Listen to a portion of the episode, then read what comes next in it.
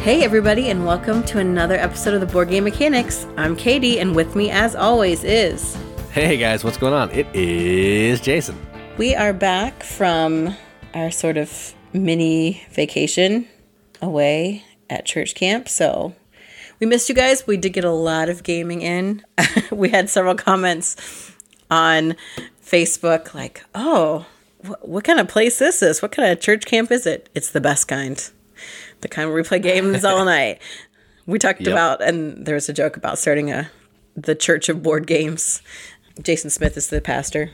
I don't know if I want that responsibility. That's a lot of a lot of responsibility. I mean, we, we definitely do some evangelizing for the board game mission. That's true. That is true. Next thing you know, we're knocking on doors in ties. Have you heard about our Lord and Savior board games? Yeah, I don't think we're going to do that. Also, it's, pro- it's probably not a good idea. Probably not. Since Jason and I spent so much time outside, um, we both will sound terrible. Jason sounds extra Marble Man, and I've kind of got my smelly cat voice on because nature yeah. hates us. So pollen and people, and now we're all runny nose coughing. So hopefully we can make it through this without hacking too much so Jason doesn't have to edit so much out. And... um This one might be a little bit shorter just because we're hacking and coughing. Yeah, it's like con crud, but it's it's a similar thing, except it's because we were out in nature and al- allergies killed us. Because of that, let's move right along to news. And I've only got two items today just because um, I kind of want to keep them really close. And yeah, my voice sounds gross. So the first one I want to talk about um, is, I don't know if this is like a niche market, but I have actually heard of this I P. And the first game I want to talk about is Rat Queens to the Slaughter. So this is from Deepwater Games. And um, this is a board game in the universe with the characters from the Rat Queens um, comic book series, which I've actually heard about on more than one occasion. Um, yeah, I've never I've never heard of that at all, oh. which shouldn't be a surprise. Right. Well, and it's it's kind of a very um, it's like a little bit dark comedy. It's definitely um, I think it's a little like girl power as in general. But I've heard a lot of people really like it. I think um, some of my favorite people from Critical Role um, are really into Rat Queens. So they have made a board game where you can, it's one, you can play it by yourself, or it's a cooperative up to four players where you're going to defend your city. Um, and the cool thing is like, so you play as the Rat Queens and you're playing, you're playing cooperative cooperatively, but it's not just like an attacking game. There's some deck building to it. So each um, particular Rat Queen has like their own, like eight, I think it's like in a set of eighteen power-up cards that are unique to, or yeah, eighteen ability cards that are unique to that player. So you're working together um, to defeat these big bads, try and take over your city, which, you know, pretty classic kind of game. Um, they also have like an extra expansion if you go in a little bit bigger, a couple like a new a new big bad, some stretch goals and stuff. But um, if you like Rat Queens, if you like um, girl power, if you like cooperative battle adventures, then you might want to check this one out. So Rat Queens to the Slaughter has four days left on Kickstarter, and the base pledge is forty-nine bucks. Yeah, the theme is cool. I've never heard of it, but yeah, that's cool. Are the people from um, Critical Role doing something with this, or is that just uh, no, a coincidence that's just, that they like it's it? It's just, um, and actually I heard them talk about it probably years ago. They were talking about oh, okay. it, the zine, so... Um, that's the only reason I'm like, hey, wait, I recognize Rat Queens. And then my correspondent in the field also happened to mention this um, when he sent me some info. So I thought, oh, yeah, I've heard of Rat Queens. So I want to give him like another little shout out, a little more. Um, I don't I don't know what you call that. Publicity, I guess. Say, hey, check. Yeah, with our with our huge, uh, huge scope and uh, outreach of people. Yeah, I know, right? It's it's um, sort of like a tower defense type game um, in some ways, but it's like dark comedic sass sorcery is the comic series. I would like to That's read cool. it. I just never keep up with comics um, because I'm terrible at that because I have a billion other things to read, but I've heard good things. So if you're interested, check it out. My other one is equally strange, but ah, the artwork is really funny and it just totally drew me in. So the second game I want to talk about is called Naked Court, the card game. Like Naked Court as in like Judge Judy, or naked like volleyball? So naked like um, The Emperor's New Clothes. It is kind of... Oh, okay. Uh, okay. So it's based... That kind of yes, court. It's based on that fairy tale. So each player gets their own court. So you have a king, queen, um, J- jack, and... And then like a random... No, emperor. So you have four um, different members of your court. And then you're playing cards to clothe them because you need to clothe them. And so there's like another element here of like... Um, your female characters wear female clothes or androgynous clothes. Your male characters wear wear male clothes or androgynous clothes. And your androgynous characters can wear either. And so you kind of can have a mix. You can choose um, who's in your court. And then once you clothe them, which I'm not quite sure how that process works, then there are like these tailor cards that come in. And you're basically trying to get everyone else's court naked. Um, because once they're all naked, they're out. And if you're the last one with clothes, you win. So that's really that's really funny. Yes, but the thing about these tailor cards is they don't work for free. You have to pay them. And the currency is the clothing. So you're trying to balance, okay, what am I going to pay for to turn like other people's clothes invisible? Um, but that means getting rid of my own clothes. And I need to make sure I'm still clothed or I'm out. So I just think that's a really kind of fun, like... push your luck kind of pull, and like the uh, clothing is funny. There's like this one that says Patriots pajamas, and they're like red and white striped, and they have like the blue stars and the little butt flap.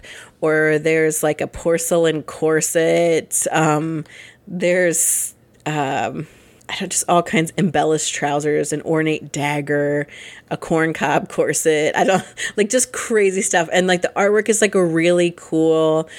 Um, I don't know, like funky, like old school, um, like cartoon style. Now, it is family friendly. There is a booster pack that you can buy that actually has completely nude N S F W royal cards. Of course there is. Of course there is. It's for fourteen dollars. No sexual situations are portrayed. They won't sell it in stores. Um, and it's just a rather classical depiction of nudity. So... You could oh like like like the old art. Yeah, that's funny. Yeah, so you could get that, but otherwise, um, the regular one very it's very tasteful and, and nothing awkward. But except the fact that it's funny that they're they're na- they could be naked, and I just think it's like the most ridiculous thing. But like a fun little card game, a play on that um, Emperor's clothes because you're using these other cards to turn other people's um, clothing invisible, and then once they're naked, they're out. So if that sounds like a funny, like kooky, like family card game, it's called Naked Court, the card game. There's nine days left in the Kickstarter, and it's twenty-nine dollars. Yeah, that's really funny. I really have no interest in playing this, but it's hilarious. I know, that's what I thought too. I would play it. I love the artwork. I, I like that idea then of you've got multi-use cards. So you want to keep your people clothed, but you have to... pay with the clothes, you know, you pay with the shirt off your back, literally, to take down other people. So really, to be mean, it's it costs you. And, and I just, I, I really like that kind of delicate balance. So I thought it was fun. So yep, that's Naked Court. And that's all the news I'm going to give you this week. All right, so let's talk about some games that we played. Um, as we already said, we played a pile of games at church camp for Board Game Jesus, and um, but we're only going to talk about a couple because, you know, we don't want to be here all day, and we don't really feel that great, so that's what we're going to do. So the first one we're going to talk about is a game that we've had for a bit. I did a review. Katie hadn't played it before, but she finally got to play it, and that game is called Meeple Land from Blue Orange. And Meeple Land is a game where you're using um, different shape tiles. They're all like squares and rectangles. And you're trying to build the best amusement park on this little board that's in front of you. The trick here is you have to have the roads connect because you have to have people to be able to walk from the entrance to get to your ride or your attraction. And then some, some of the attractions are going to be able to hold extra visitors or whatever attendees if they're next to a certain thing. Like they may need to be next to a bathroom or a gift shop or, you know, an eatery, whatever, or a eatery and a bathroom because when you go to some of those places you have to go to the bathroom. And the way, and what you're trying to do is you're trying to draft this bus full of people who are coming to your park, and you're trying to make sure you have places for those colors of people. Different people are going to have a different value. More, if you can get different um, types of attractions in your park, you're going to score different points. But at the end of the game, if people can't get into your park because you don't have space, you're going to lose some points. And if you have roads that connect to nothing, you're going to lose some points. So it's a, it's kind of a thinky game, but it's also not super heavy. Fairly, pretty family weight, and I think is enjoyable. So what did you think about Meeple Land? Um, I liked it. It's like if Santa Monica and like the park part of Dinosaur Island had a baby. Yeah, I can see that. That's what this feels like. And so I, I liked it, and I was a little concerned because there were tiles that you had to lay, but Um, they're all square. They're all effectively square. They were all, so it's not all, a big deal. All square, so I managed it. And you could pick them up, turn around, and there wasn't a huge need for secrecy. Um, the the paths and making sure they're connected and getting that all to work out is a huge pain in the butt. Like at first, you're like, thank you too. Yes, it's, it's tough. Because at first you're like, oh, I'm just concerned about which rides I can get and make sure I have money. And then you're like, holy crap, wait. And then I didn't realize that if you had people left over, they're negative points. Um, it was on the score sheet, but I didn't read the score sheet. Yeah, I did. I did mention no, it too. You I didn't. just don't. Yes, I did. You, Impa- it was quick. It was quick. I don't remember that, but I had not played it before. Um, so I don't feel like my score was really good, but I like that challenging of, okay, what can I put next to this? And it's also hard because when you lay a tile, you have to lay it next to a tile that's already out there. So you can't lay one and then hope that you find the perfect fit. Um, so it really is pressing you to make the best of what you've got. And I know some people like gripe and complain about that, like big baby whiners, like, I don't know, people named Dan probably would say, oh, there's a lot of luck involved in this. And um, I just don't like that. Well, get over yourself, play better. And that's kind of the thing I like about, like, I want to go and play this again because now I'm like, okay, I got the basic rules. Now let's really see what I can do with this park and get, how can I get more people in? And maybe I want to err on the side of fountains. Maybe I don't want to collect as many of the different types of rides because I want to be able to just get more people in for points. Like there's just, I think a really, I didn't even think about, I didn't know or pay attention to the fact that different colors give you more points in your park. Um, until the end again. Uh, so I probably would play it better the next time, but I, I really liked it. I like theme park games in general. Um, and so I think, I think it's fun. And I had a good time playing it with everybody. Didn't you win? No, Amber won. She like beat the oh, pants yeah, off everybody. Right. She's like forty points, and I think I had like twenty-nine or something. Yeah, I don't want to talk about how many I had because it was bad. You had, yeah, you even had a worse score than me, and I was like, what is happening?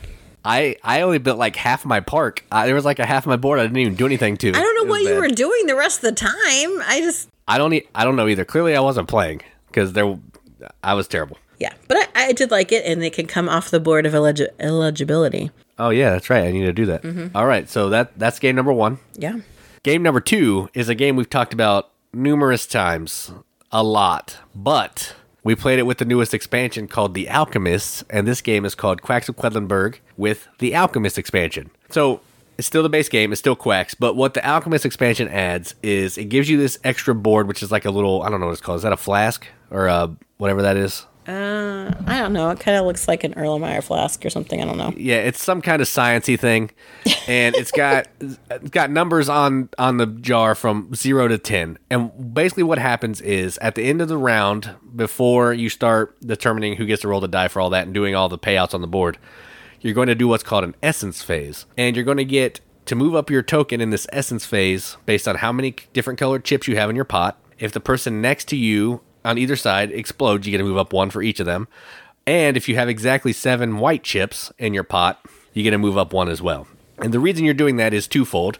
You're going to get some bonuses when you get to the end, or however far you move, you may get some bonuses. And you're going to have this little patient card that is going to maybe give you a special ability through the next round, or give you something that you can use that essence for to help you just get better points and all that kind of thing. So it doesn't really change the game a ton, other than it gives you that extra phase that you got to pay attention to that can help you to um, get more points and have an advantage in the next round. And it gives you some more um, loco weed boards, I think, two additional ones, and all new white chips, which is really cool. And the best part, new cards. So even if you're not playing with any of the expansions, it has just cards to use with the base game only, and that is awesome. So what did you think of this expansion to Quacks? Yeah, the events cards are always great because I like them in the base game anyway. Um, I feel like this, again, just kind of ups the gamerness of it. So big baby whiners, Dan, I'm talking to you, um, who say, oh, this is too luck-based. You can kind of, you, there's lots of different ways to do mitigation. And this is yet another expansion that, that speaks to that. Um, because then you can, you can choose. So we had, I think you choose three of these different types of patients that you can work with. Um, and so you already see, okay, here's the kind of bonuses that I could be getting. Um, you know, like the special power that I can get. Um, so then, and like, you can look at it like, ooh, I don't know. Do I want this? And then they all seem pretty good. They all seem good. Um, and so then even then when you're deciding to move up your essence, I think it's like a, it looks like a still, like a distillery kind of thing. Oh yeah. Yeah. yeah. It does come. Which like would that. Understand the essence part. Um, when you're doing that, so then it's like, ooh, do I want to push to get to seven exactly? Because it's going to help me move up my essence. Like, oh, but I don't want to bust. So it even makes that a finer tension happening in this game that's already good. Dan, you're an idiot. Um, but it like, it, it just, it just gives you a little bit more. And you could play it without it. It's fine. Um, it can be a lot. Like we played Herb Witches and Alchemists in the base game. So that is kind of a lot. And so that's where I, the board is nice that you can follow the steps, although it'd be nice if they made a new board for the expansion so that you could see yeah, all the different steps. Nice. Um, but then it gives you, like for me, I love when there's lots of different phases to work at at a game. You know, my favorites, you know, Coinbroker in Austria. You've got tracks and, um, you know, people that need food, fulfillment, contract fulfillment, and then you've got movement. Like, I like that happening. And so I think that's why I think I actually play better with the Alchemist expansion because I feel like, oh, I'm not as careless sometimes about how I play. Um, and I, I won when we played this, which was really fun. I like it. Um, but yeah, I don't know if I would dump it on someone right away, but I definitely think it heightens it.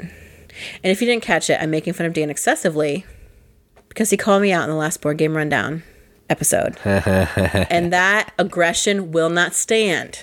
Yeah, I would agree that if you're playing Quacks for the first time, you probably want to leave this out. Or pick one of the two expansions and not both together. Right. But, but we'd all played before, so I didn't feel like it was that big a deal. And I love how they like seamlessly make it so it integrates right into the top of the board, like matching colors. Like it just feels very much in line with the game. So I, I, I like that production quality and the way it looks as well. It just is good. It's good stuff.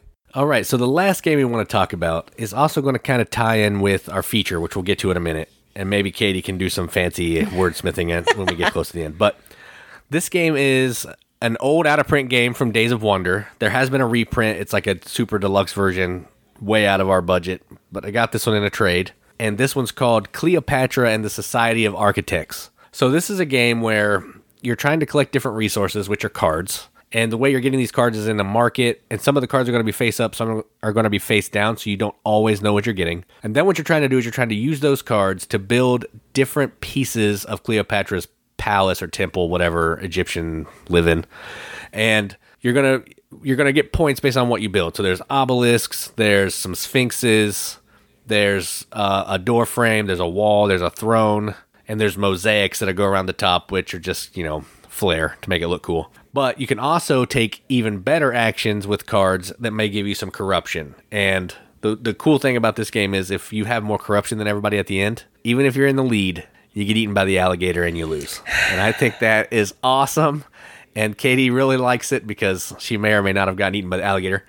And it just gives you more motivation to try to, you might, you might want to take those good actions, but you also won't need to get rid of that um, that corruption. So it, yeah, it's a it's a nice balance there. And this game looks amazing on the table with all the pieces.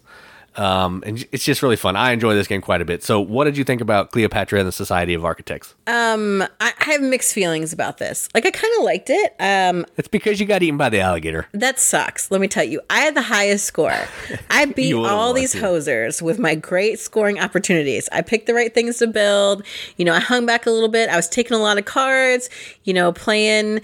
And honestly, it came down to I didn't want to bid a lot on the like this last round, and I ended up taking um taking, what's it called again? Corruption. Corruption from the person who was in the lead. And, and that balance really changed everything. Um, but It, it it is really fun, like, because you I like how you can go about different ways. Like, do I want to build these statues out front? Do I want to build the obelisk? Do I want to work around? Do you want to try to get a bonus for, you know, building around the temple and then building the door frame? Like, do I want to build the throne? Like, am I going to go big points or do a lot of little points? And am, how am I going to balance my cards? Like, I, I, I do really enjoy that. I like the specialty, like, use cards. I actually had never seen... I've heard about this game, but I never looked at it. Um, and so I actually looked up the deluxe edition, and I probably shouldn't have because, whoa. It, it's amazing. It's amazing. I mean, our the our Old and Busted looks good, but, dude, this temple is it, sick. It looks way better. Yeah, it's way and, better. Like, even some people have painted them or, like, put, even just putting a wash on the pieces. Oh, that's awesome. Um, I know I'll never have you. But that, the other thing that I didn't really like about it was the mosaic on top. So the flooring of the throne room, you can put these different shaped pieces on it. And you're trying to, like, carve out little spots where you can go and um, loosen your corruption. Yeah. That is so hard for me because we've talked about how I can't handle the polyominoes. Um, I... I was like, well, I think I want to build one of these, but I'm looking at what's on top and I really don't know if it's going to create a good look here. And we're trying to cover up these palm trees. And I, that, that part was rough. Um, but otherwise it was a really cool game. And the other thing I liked about this, and this kind of leads us to our topic today, is it looks so impressive on the table. Like, especially at the end, I mean, even the setup looks good. But at the end, when you've got these obelisks, you've got these statues, you've got a throne room, you've built up this temple, people stopped and took notice. And it just has the best table presence. And so that's what we want to talk about. Games with great table presence. Games where people walk by and say, ooh, that looks cool. What is that you're playing? Ooh, I like that. That looks fun.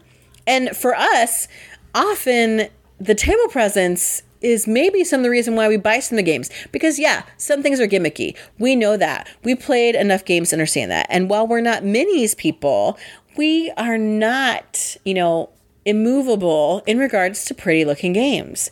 And so uh, you can speak for yourself. Okay, well, that's true, but you at least found three. That's true. You're you're not wrong.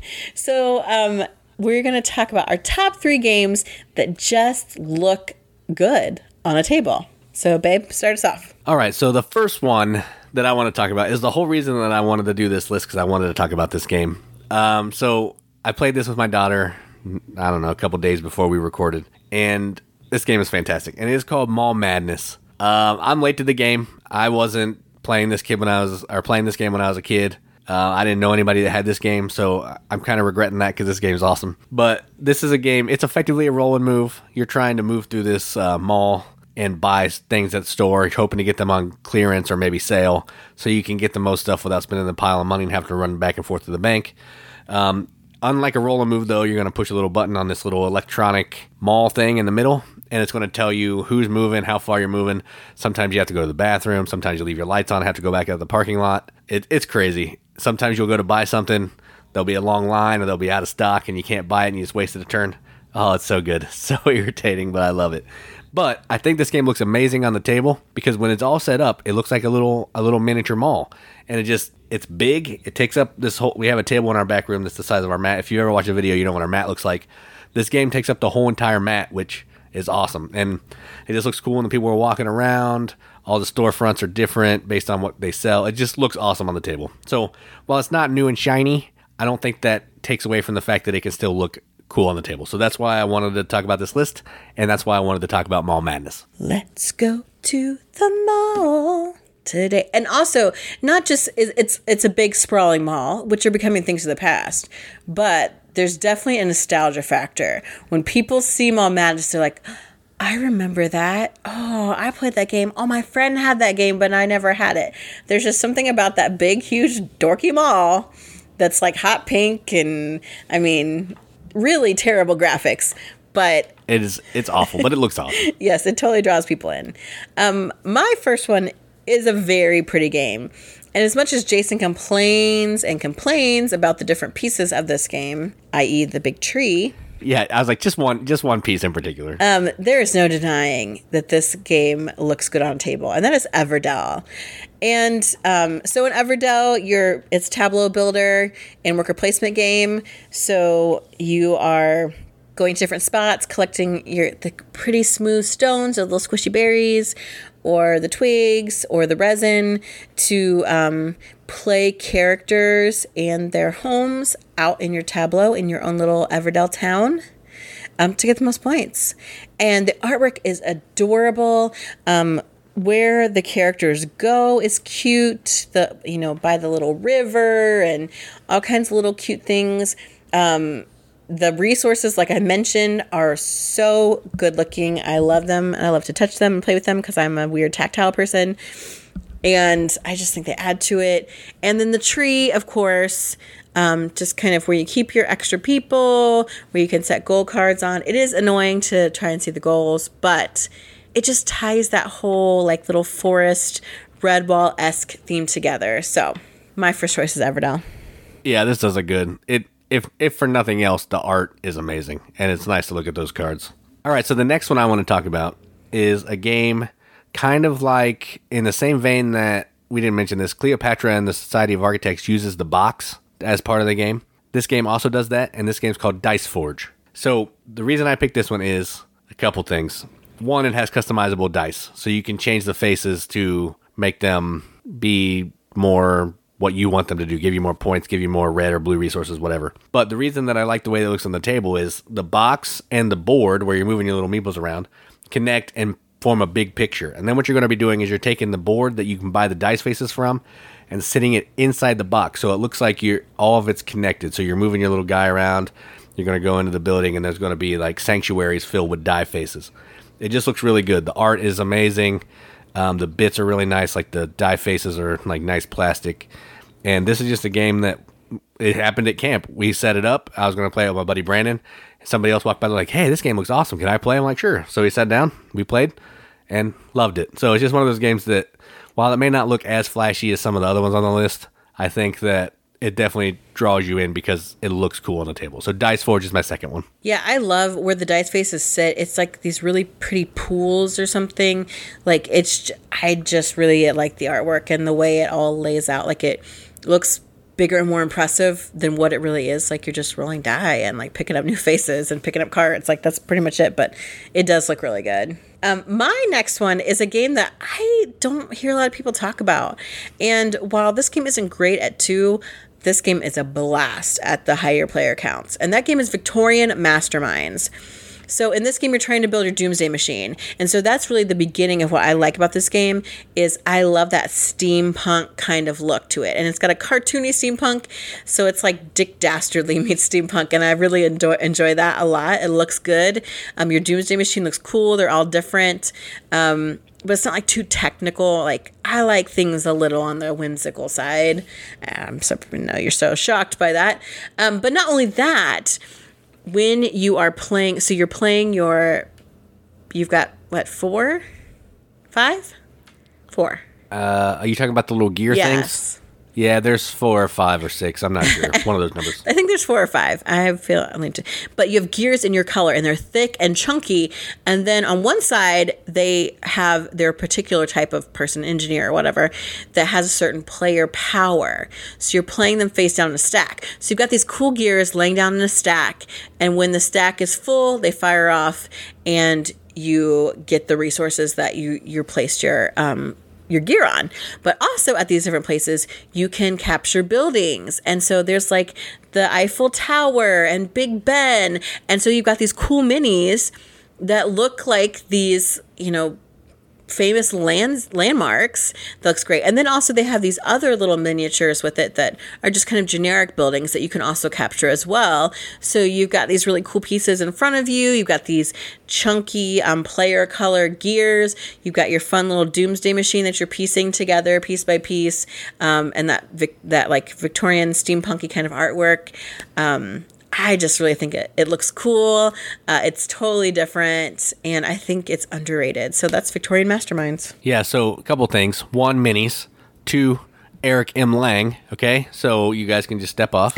We like some of their games. Uh, but yeah, this, don't play it at two. Like Katie said, it definitely plays better with more people because the spaces fire off a little more, and it's just, it's a little more entertaining, I think, at higher player counts. All right, so the next one, I think it's, I have one more. You do? Uh, yes. So my next one and the last one that I'm going to talk about is a new-ish game. I just did a video for it, I don't know, a couple months back. And it's called Die of the Dead. So this is a game where you're trying to get one of your souls up the Magnolia or Marigold Stairs to the Land of the Living on The Day of the Dead. I'm not sure. I'm terrible with the, I'm sorry. Marigold. I don't understand why you keep saying Magnolia. This is not a southern steel, plantation. Steel magnolias. I don't know. Um, but uh, the reason I put this on the, the list is a couple things. One, the stairs, you have to put them together and they look cool sitting on the table.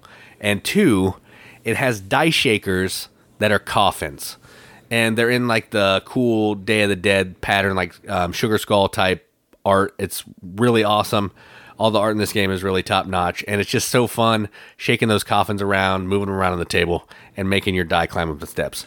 Again, probably not as awesome-looking as Everdell or Victorian Masterminds, but I still think it looks cool on the table, and it's my list, so I can put what I want on it. So my third one, Die of the Dead.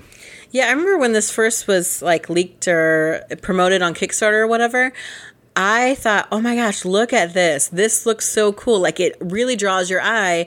Um, the colors are bright. It definitely has, like, that Sugar Skull artwork throughout. Um, and you think, oh, coffins, what a morbid, you know, dice cup. No, they look so cool. They're really fun to use. Like, they're just gorgeous. And they, they're big. Like, and the stairs as well. It's just, it's very eye-catching. I, this is a good pick. I really like this game. My last one is is an oldie but a goodie. Um, I'm sh- and we've talked about this before. This is a classic game. This is a game that I would recommend people get when they're starting off, um, you know, developing a collection, especially if you have kids. Anytime people just see the box for this game and they want to play it, and that's Takenoko. Now, not only is the box art absolutely adorable, because who can deny freaking pandas, but out on the table, the the color scheme is just so appealing. That like kind of muted pinks and greens and yellow, and then you're laying out your irrigation, you're stacking up your different colors of bamboo, you're moving your little panda around, your little gardener around. If you got the expansion, you got a little girl panda, little boy panda, little baby pandas. It's just It's just eye-catching. It draws people in. They're like, ooh, pandas, that's so cute. Like, wait, you get to stack these, you know, plants on top. Like, it. There's just something so appealing to this game um, that it is. And, and the fact that it's an easy one to play, it's a great start, because people will gravitate toward it as eye candy, and then they'll find that it's really easy to play, and that's a good game to get them into the hobby with. So my last choice is Takenoko. Yeah, uh, if only we had the big deluxe version where the bamboo pieces are like three inches each or something. For real. That would be even more eye-pop. And the panda's like the size of a Funko Pop or something. I know, why it's can't huge. We get that one? Because it's super expensive. It's way over the fifty dollars price but range. But it's so cool. Like, I just, why don't you let me have nice things? Uh, I'll let you. It's a fact of being able to spend money. I mean, I would let you if we had money for it. I mean, we could buy it. I'm not saying like we couldn't buy it, but we're not going to buy it. That's that's what we're saying. You see? You see what I have to live with, everybody? The deprivation yeah, that I terrible. go through. It's awful. It's awful. Um, in a similar vein, um, also another game that I want the deluxe version of is Takedo. Um, so I, these are some honorable mentions that I thought I threw in because there are so many really nice-looking games out there. Um, Takedo is another one. It's got this really minimalistic artwork, but it's so beautiful. Um, just the board laid out, and then when you're also laying out the paintings and you're putting them in order, and the, you see that picture develop, those pictures are so pretty. Um, it just really draws you in. Um, and of course, you know, I'm partial to all Asian themed games. So also Yamatai. Days of Wonder has, you know, cl- historically done really great production value, and Yamatai is no exception. It's got these really great like torii gates and different things you're putting on islands, your little ships, like uh, it just, it's, the board itself is so pretty. Um, so seeing that out there with those different pieces on it is really eye-catching. And also, if I can choose a non-Asian game, um, Five Tribes as well. Like, yes, you've got those little colored meeples, and those aren't, you know, thrilling on tiles. But when you get, you know, the camels out there, when you get the oasis out there, when you get those cool little turrets out there, um, your little, I don't know what the, the Casbah, what What else do you put on there? Palaces. Oh, palaces, right. Casbah palace. Did you say turret like a machine gun? No, like a like the bidding markers. Those are like turrets. Oh, on like a okay. castle. Right, right, right. I got you, got you, got you. I was like, there's no guns in this game. No, there's no guns in this game.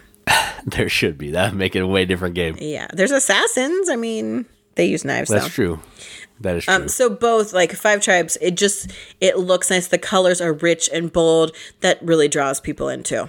Speaking of camels, the next game is Camel Up. Camel Up is looks amazing. It's got stacks of camels. You can have five camels on top of each other, all different colors. This pyramid that you shake like a fool and try to work your best to get the die to come out the top. It's so f- crazy. And then when you're playing it, everybody's up and getting loud and crazy because that's just the type of game that it is. Camel Up. Yeah, and, so and people, when we we played this at church camp, a lot of people came by and wanted to play it. Or they thought it was the same game as Cleopatra and the Society of Architects. That's true. Which, I mean, it does have the same theme, kind of. Kind of. I don't understand. There's It's desert. The, desert. There's tan desert, I guess. But they were drawn to it just like they were to Cleopatra. And there's a lot more going on in Cleopatra. But there's something about those little chunky camels and that crazy pyramid dice shaker that people just really respond to. Yeah, it's it's definitely a good one. And the last one that's on our honorable mentions is a game from Stonemaier. They could probably have a couple on the list because most of their games look pretty good. True. But um, we picked Tapestry, mostly because those minis that come in that game look fantastic when you get them on your player board. And then if you have the expansion, it adds even more minis and just more stuff to look at. And um, I think the art looks pretty good, so there is that. Um, but the minis really make it stand out. Right, and they're already all like full color painted and stuff, so it's not like you're just putting a bunch of drab minis out there. You're putting these like serious full color like space stations and school buildings and whatever, and then you've got your own like little buildings that you're putting out as well from your player board. So it's like got so much going on um, in what I think is it's a game of tracks. But I think those little buildings and stuff, like, I get excited about them. But you know me. You know how I do. You know who else likes Tapestry? Dan. I forget what he said to me in actually the last episode. That's how little I care about the words from his mouth. But I just know that he threw shade, and I'm not having any of it. Put him down. Put him in his place. Do you remember what he said? I don't remember what he said. He said that your bo- unboxings were boring. Oh, I even say they're boring. I acknowledge it myself. Jason's one that labeled them not so unboring, not so boring unboxings. I mean, I don't know what more you want. People, because the Dice Tower has boring unboxings, and I wanted to be different because I didn't want people to get our channel confused with the Dice Tower. Oh, we're so similar. We're so similar and so so quality. Yeah. Don't even get me started. Oh my gosh! Like I would ever wear a terrible hat or an ugly vest. No. That's what I'm going to start doing. I'm going to start wearing suspenders. You he has the tie game. Will I'm going to start not. wearing the suspender game. You will not. Absolutely not. You don't watch our videos anyway, so maybe I already do that. No, you don't. I would see you. I would know. Maybe I. Ma- no, maybe I you do. don't. Look, do you want to? Do you want to be thrown under the bus, or do you want Dan thrown under the bus? Okay. Let's go back to Dan. Yeah, let's go back. To so Dan. Speaking of Dan, you can always check out the Board Game Rundown, um, and we're going to start a uh, protest to get Dan booted off. Somebody else put on because he doesn't know what he's talking about. Yeah, it's Bob, Tim, and Spencer sometimes. He's been missing in action. I'm not sure what's going on, but Bob and Dan and Tim host the show mostly. But we'll just say Bob and Tim. We like them because, the best. Yeah. It's a good show. They now have audio, an audio podcast version, which is cool. You can actually do stuff on your phone and not be stuck watching YouTube. Which yeah, it's been awesome. Effective to hear Dan's voice, but to look at his smug face, that's the worst. That is the worst. Yeah, I, whenever he starts talking, I flip my phone over. Shun. So, things that look good, not Dan, um, tell us, what games do we miss? And actually, I know there are some games out there that have, what I've seen from pictures, good table presence, like um, Photosynthesis or Santorini, but I haven't played them. And so I try really hard to only talk about games that I have played that I know about. So that leaves the door wide open for you guys to let us know what games you think look the best on the table, that draw people in, that people say, hey, what game are you playing? That looks awesome. Tell us in our Facebook page, in the comments to the show, or you want to be a member of hashtag The Riveted, our Facebook group, where we just talk about games, post pictures of games. Um, it's not political. It's not crazy. We're just there to talk about games. Like, that's it. Um, also, Instagram, share those photos of the games that look good so then I can visually see them. I'm not, you know, I need to see it. Or on Twitter, do that whole retweet thing and uh, show us pictures of good-looking games. Also, YouTube, um, we do not video ourselves because I know that I have a face for radio. Um, so... And I definitely have a face for radio. So we do have our audio on YouTube, so you might be listening there. Feel free to comment on um, the YouTube and say, these games are what looks really good on my table. Um, also, check out our YouTube page, our Facebook page. We're always trying to share news, um, new reviews, my not-so-boring, but they are boring, unboxings. If you think they're boring, don't watch them. I really don't care because guess what? I don't read the comments, and I don't watch my own videos. So take that, Dan. um, but you're free. Yeah, please. Um, Jason works really hard on those videos. He does such a great job. Um, so if it helps you out, if you learn about games that way, then our job is done. And I'm sure that, like Katie said, you guys have way more games that look nicer on your table than we do. I was looking around trying to grab some more, and we have a lot of drab games. That's like one of, that's one of the hallmarks of our fun. collection. Is it cheap slash free yeah. and have really ugly art? Oh, yeah, that's for us. I mean, and there are some that have nice art, but they're just, you know, they're just oh. a board. There's nothing like eye-popping. It's just a board. So, like, we have some, but not a lot to, like, well, we got a lot of, in. like, Franz Clemens art, which, you know... God love him. Yeah, no he that. tries. Um, he but tries. Uh, he's actually a better artist than most people. But yeah, I know. I just, That's awesome. you know, I, I love Grand Austria Hotel. Not amazing artwork on there. Uh, I tricked it out so it looks better. Um, even like, you know, I love Lorenzo. Woof. Uh, Orleans. Ugh.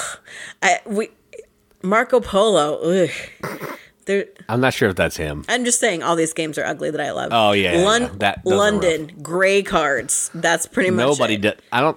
I don't think anybody did art on that one. Yeah, Marty Wallace. Marty Marty Wallace just grabbed some pictures and threw them on a card. Yeah, I think. well, that's that's pretty par for a lot of his games. I think they're all hideous, but you know, London actually looks better than some of them, and that's saying something. So yeah, I'm sure you guys have a lot more games that look really good on a table in your collection. So we would love to hear about them since apparently um, we have beer goggles on when it comes to games and the way they look. Yeah, that's true. That is true. Well, I think that's it. I'm starting to cough a lot more than I want to. Yeah, same. Well, thanks for hanging in there with us, guys. Um, and we missed you last week, but we're back. Um, and we'd love to hear from you. I've been Katie. And I'm Jason. Keep gaming, everybody. Keep gaming. Except you, Dan.